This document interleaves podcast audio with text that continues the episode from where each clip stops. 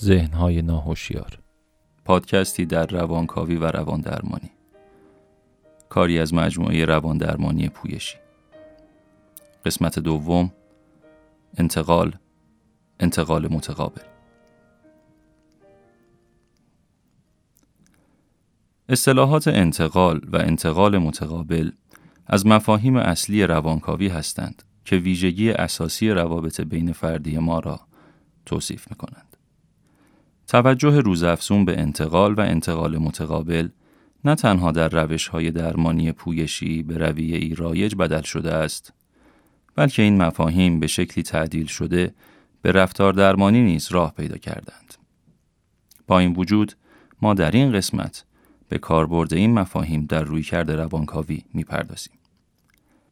روانکاوان برای اینکه درک مناسبی از معنای انتقال و انتقال متقابل پیدا کنند، تحت آموزش بسیار فشرده و طولانی مدت قرار می گیرند. اساساً این مفاهیم به چه چیزی اشاره دارند؟ برای مدت زمان طولانی تنها یک اصطلاح وجود داشت که آن انتقال بود و زیگموند فروید بود که در ابتدا آن را مفهوم سازی کرد. فروید با مفهوم سازی انتقال قصد تعریف پدیده ای را داشت که دائما در فرایند درمان با آن مواجه می شد و مسیر درمان را با چالش همراه می ساخت. فروید متوجه شد که بیمارانش او را در موضعی قرار می دهند که بیانگر شخصیت واقعی او نیست. بیماران فروید چیزی را وارد رابطه درمانی می کردند که ارتباط چندانی به درمانگر نداشت. بلکه به شکل شگفتانگیزی به آنچه که بیماران در کودکی و در رابطه با مراقبان خود از جمله مادر، پدر، خواهر یا برادر، عمو، عمه، پرستار یا چنین افرادی تجربه کرده بودند شباهت داشت. در واقع تصویر فردی مهم در گذشته بیمار جایگزین شخصیت واقعی فروید می‌شد یا می توان گفت تصویر نزدیکان بیمار در گذشته به آدمی در زمان حال منتقل می شد. همه ما به صورت غیر ارادی و ناهوشیار این کار را انجام می دهیم. آنچه را که در روابط گذشته تجربه کرده ایم در روابط آینده نیز انتظار می کشیم. تجارب ما تا به امروز الگویی برای نگاه به دنیا می شود. به عنوان یک قاعده کلی این پدیده نه تنها مسئله یا مشکلی اساسی نیست بلکه مفید نیز هست. با این حال اگر ما بتوانیم افراد را فراتر از دیدگاه خود و رابطه ای که با آنها داریم در نظر بگیریم واقع بینانه تر است. با این وجود ادراکات و انتظارات درونی ما که عموما ناهوشیار هستند به واقعیت و زمان حال اشاره دارند و در صورت لزوم می توانند در زمان حال و از طریق واقعیت اصلاح شوند. مثلا اگر رفتار طرف مقابل با انتظارات ما مطابقت نداشته باشد می توانیم انتظاراتمان را تعدیل کنیم. به عنوان مثال پدری منتظر تولد دومین پسرش است. مانند دیگر والدین این پدر نیز در مورد اینکه آینده فرزندش چگونه خواهد شد ایده ها، انتظارات و تصوراتی دارد. دریغ از اینکه بسیاری از رویدادها صرفاً هوشیارانه پیش نمی روند. بیایید تصور کنیم که پدر مذکور به طور ناهوشیار می ترسد کودکش غیر قابل اعتماد و بینظم باشد.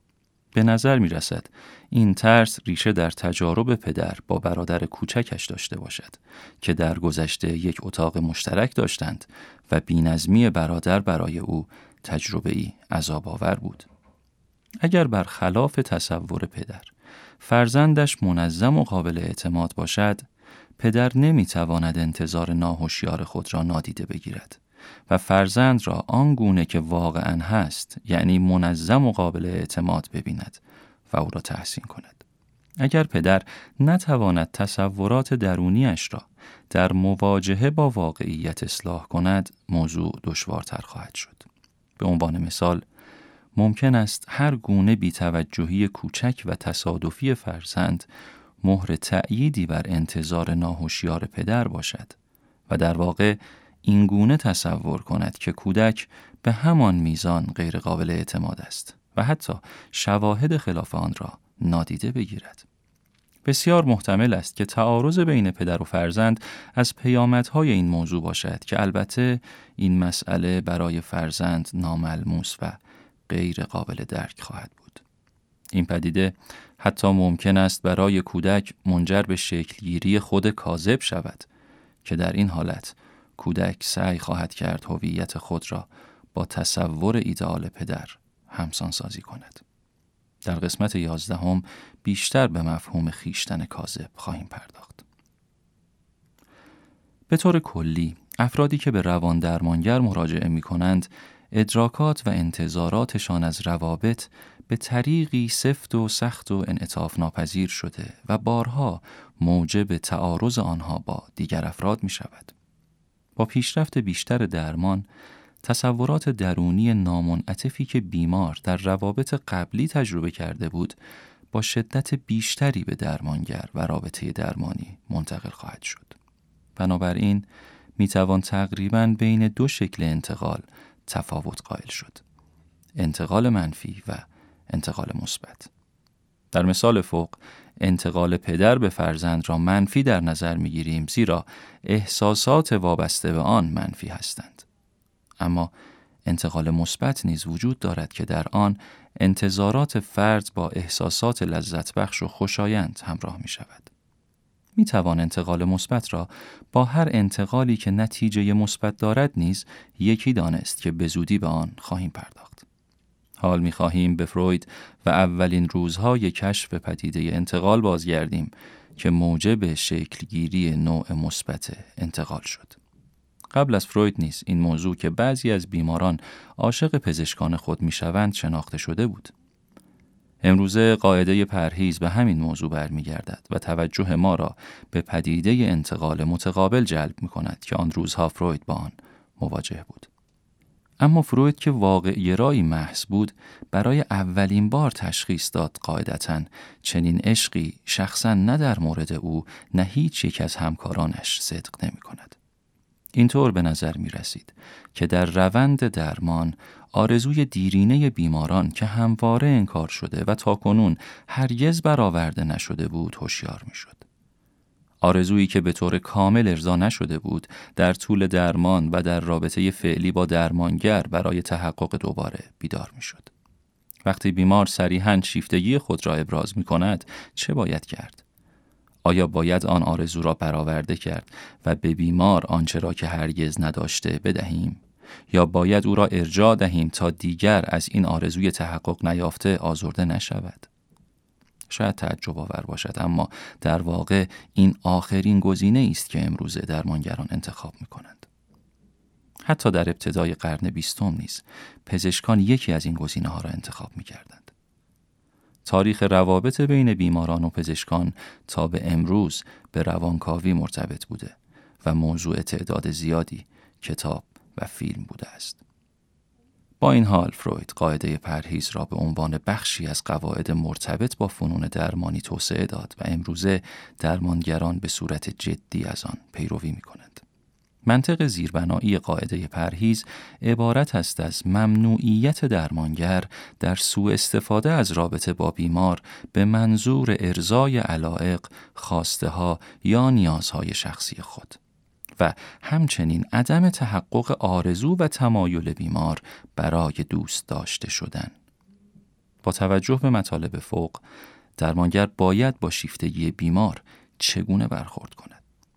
تنها یک گزینه باقی میماند که حتی ممکن است در نگاه اول نامطلوب باشد آن هم عدم واکنش درمانگر به خواسته های بیمار است باید راهبردی به کار گرفته شود که بتوان به واسطه آن انتقال بیمار را به گونه ای مدیریت کرد که بیمار نیز عذاب نکشد راهبردی که اغلب در روانکاوی مورد استفاده قرار می گیرد این است که احساسات انتقالی را موضوع گفتمان درمانی قرار داده و سعی کنیم با کمک خود بیمار این احساسات را درک کنیم.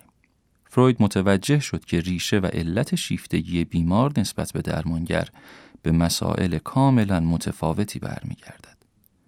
به محض اینکه به این موضوع پرداخته و علل زیربنایی احساسات انتقالی در درمان روشنتر می شود، مقاومت بیمار کاهش می یابد و در اکثر موارد شیفتگی اولیه نیز ناپدید خواهد شد. امروزه احساس شیفتگی مخصوصا در اوایل درمان به وجود می آید که الزامن به معنای عشق شدید نیست اما حداقل در بسیاری از بیماران احساس کششی قوی به درمانگر پدید می آید. عشق مرزی نمی شناسد و سن و جنسیت نیز تفاوتی در آن ایجاد نخواهد کرد. درمانگر تا حد معینی آمادگی پذیرش انتقال مثبت را دارد. انتقال مثبت شروع فرایند درمان را ساده تر کرده و موجب شکلگیری اعتماد، ایجاد امید به بهبودی، افزایش انرژی و انگیزه در بیمار می شود. مانند اینکه همه ما گاهی در شروع یک رابطه جدید سعی می کنیم بیشترین تأثیر را بر فرد مقابل بگذاریم. و او هم به همین ترتیب دقیقا این کار را می کند. انتقال مثبت به نوبه خود شدت و رنج حاصل از علائم مانند بیخوابی و خستگی را کاهش می دهد.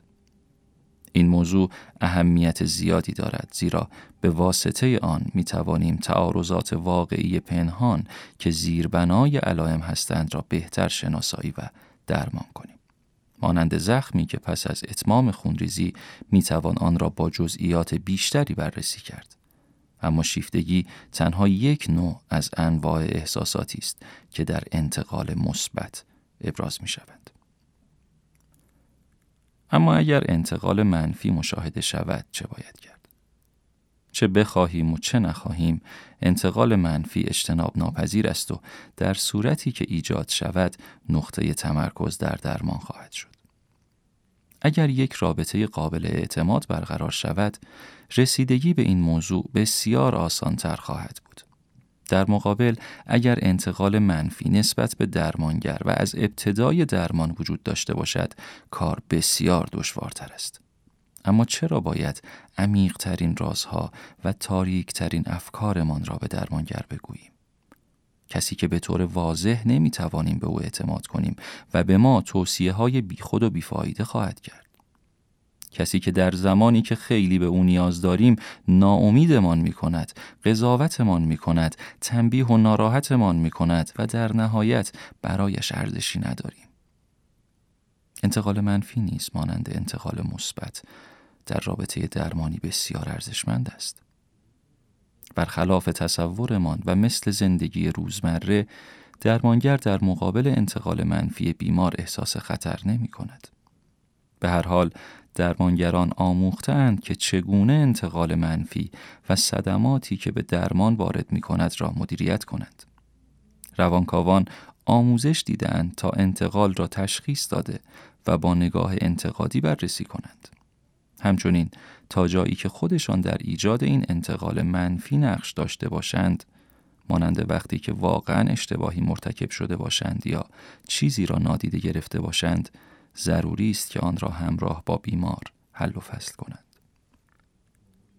به عنوان مثال پدری که قبل تر مثالش را زدیم درمان را شروع کرده و کم کم متوجه می شود که از بین این همه آدم شاید فقط اوست که بد اقبال است. زیرا درمانگر جوانی را انتخاب کرده که به نظر می رسد به طور کامل غیر قابل اعتماد باشد. این امر از این جهت مشهود است که درمانگر گاهی گوش می دهد و گاهی کاملا غرق در افکار خود در جای دیگری است. احتمالا هنوز به آخرین بیمارش فکر می کند. در نهایت درمانگر نوبت درمان را مجددا لغو خواهد کرد شاید به این دلیل که می‌خواهد آخر هفته طولانی تری داشته باشد در این حالت برای بیمار کاملا واضح است که نمی‌توان به این درمانگر اعتماد کرد شاید این موضوع پدر یا بیمار را به شدت عصبانی کند یا اینکه ممکن است صرفا لحظاتی کوتاه به این موضوع فکر کند یا شاید او هوشیارانه به این موضوع فکر نمی کند بلکه به سرنوشت خود می اندیشد که در زندگیش همه افراد غیر قابل اعتماد به نظر می رسند و متوجه نشود که چرا در آن آخر هفته پسرش را دست کم گرفته است.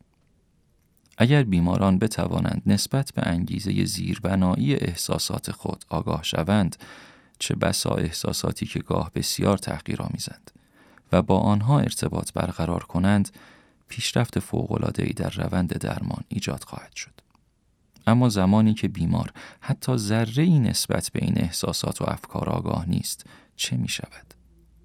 برای مثال زمانی که درمانگر بسیار قابل اعتماد و منظم است و در شروع درمان برنامه ای برای تعطیلات سال آینده به بیمارانش می دهد.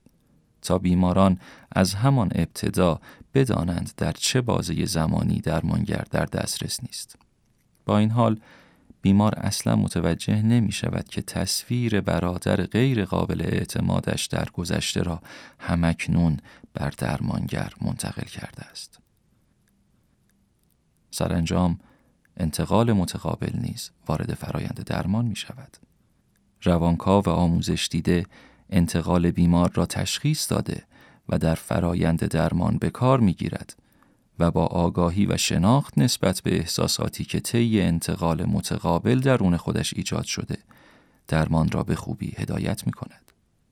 روانکاوان آموزش می بینند تا به احساساتی که بیمار در طول درمان تجربه می کند توجه ویژه‌ای داشته باشند. این موضوع ممکن است برای برخی افراد پیش پا افتاده باشد و شاید برای برخی دیگر عجیب و مبهم به نظر برسد. با این حال احتمالا ما نیز همانند خیلی از افراد دیگر دوستی داشته باشیم که همیشه به ما این احساس را می دهد که هیچ چیز برایش کافی نیست و همیشه انتظار دارد باید بیشتر به او خدمت کنیم. حتی با وجود اینکه همواره برایش گوشی شنوا هستیم و در صورت نیاز توصیه های خوبی به او می کنیم اما متاسفانه احساس گناه را به جان ما می اندازد و میپذیریم که حتی با این شرایط نیز ارتباطمان را با او ادامه دهیم. اگر از آن دست افرادی نیستید که عموما در این شرایط احساس گناه می کنید، احتمالا بر اساس احساسات ناشی از انتقال متقابل عمل کرده اید. به عبارت دیگر، به احساس گناهی که این دوست در شما ایجاد می کند واکنش نشان داده و مطابق با آن عمل می کنید. اگر دوباره به مثال خودمان در مورد درمانگر قابل اعتماد فکر کنیم حقیقتا ممکن است قابل درک باشد که درمانگر پس از ایجاد یک رابطه امن با بیمار احساس کند بیمار با دستکاری هایی که می کند احساساتی را در او تحریک می کند. به عنوان مثال وقتی پس از یک بار لغو شدن جلسه درمانی بیمار ناگهان کم حرف و لجوج می شود به همان اندازه قابل درک است که درمانگر احساس گناه و غیر قابل اعتماد بودن داشته باشد. زیرا آخرین بار این درمانگر بوده که جلسه را لغو کرده و در دسترس نبوده. حتی با این وجود که در جلسه قبل از آن بیمار بسیار بد عمل کرده بود. در این مثال اوج پدیده انتقال متقابل را می‌بینیم. به عبارت دیگر و به طور خلاصه انتقال متقابل تأثیرات درونی است که به واسطه انتقال بیمار در درمانگر ایجاد می شود. بسیار مهم است که درمانگر از این انتقال متقابل آگاه باشد و به هر صورت با حل و فصل آن جلسه را با بیمار پیش برد. حل و فصل کنید. گذار به عمل نکنید. هرچند بسیار محتمل است که درمانگران دقیقا همین کار را انجام دهند. یعنی بر اساس انتقال متقابل خود عمل کنند. به عنوان مثال زمانی که درمانگر حوصله و ناراحت شود از بیمار روی گردان شود یا صرفاً به دلیل احساس گناه خود و برای جبران جلسه لغو شده به بیمار پیشنهاد جلسه دیگر را بدهد. با اینکه او در واقع ظرفیت آن را ندارد. یا دوباره به پزشکانی از گذشته فکر کنید که عاشق بیماران خود شدند و با آنها رابطه برقرار کردند. برای اطمینان از تغییر در درمان به انتقال مملو و از تعارض بیمار نباید اعتبار بخشید. با در نظر گرفتن مثال قبل اگر درمانگر جلسه دیگری را به بیمار پیشنهاد دهد چه چیزی را به بیمار منتقل می کند درمانگر با این کار بر تصور هوشیار یا ناهوشیار بیمار مبنی بر غیر قابل اعتماد بودن درمانگر مهر تایید می‌زند. بیمار با خود فکر می کند اگر این تصور من درست نیست چرا باید جبران کند؟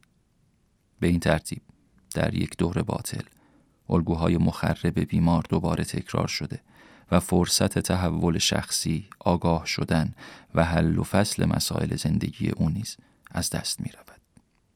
فیزیکدانان نیز مانند جراحان وسایلی دارند.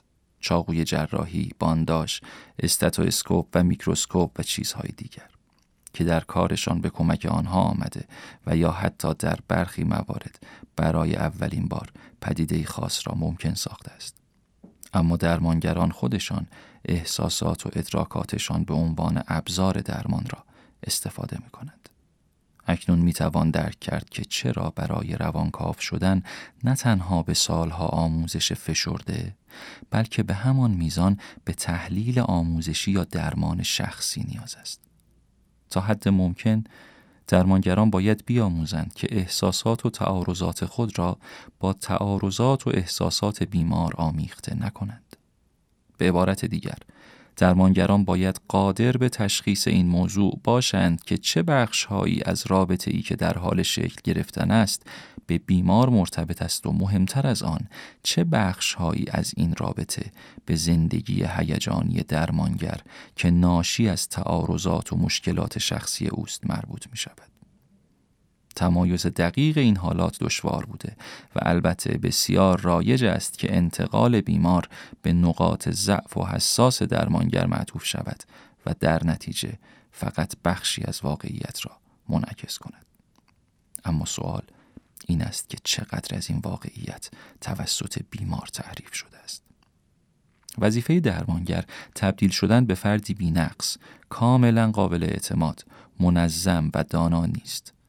بلکه او باید به بیماران کمک کند تا به طور واقع بینانه ای از خود و دنیای اطرافشان آگاه شوند و بتوانند با واقعیت کنار بیایند. این پادکست ترجمه است از پادکست آلمانی Rätsel des Unbewussten نوشته دکتر سسیل لوتس و دکتر یاکوب مولر ترجمه انگلیسی سالومون لورنس و ترجمه پارسی محسن میرزا آقا. من ناصر تقوی هستم.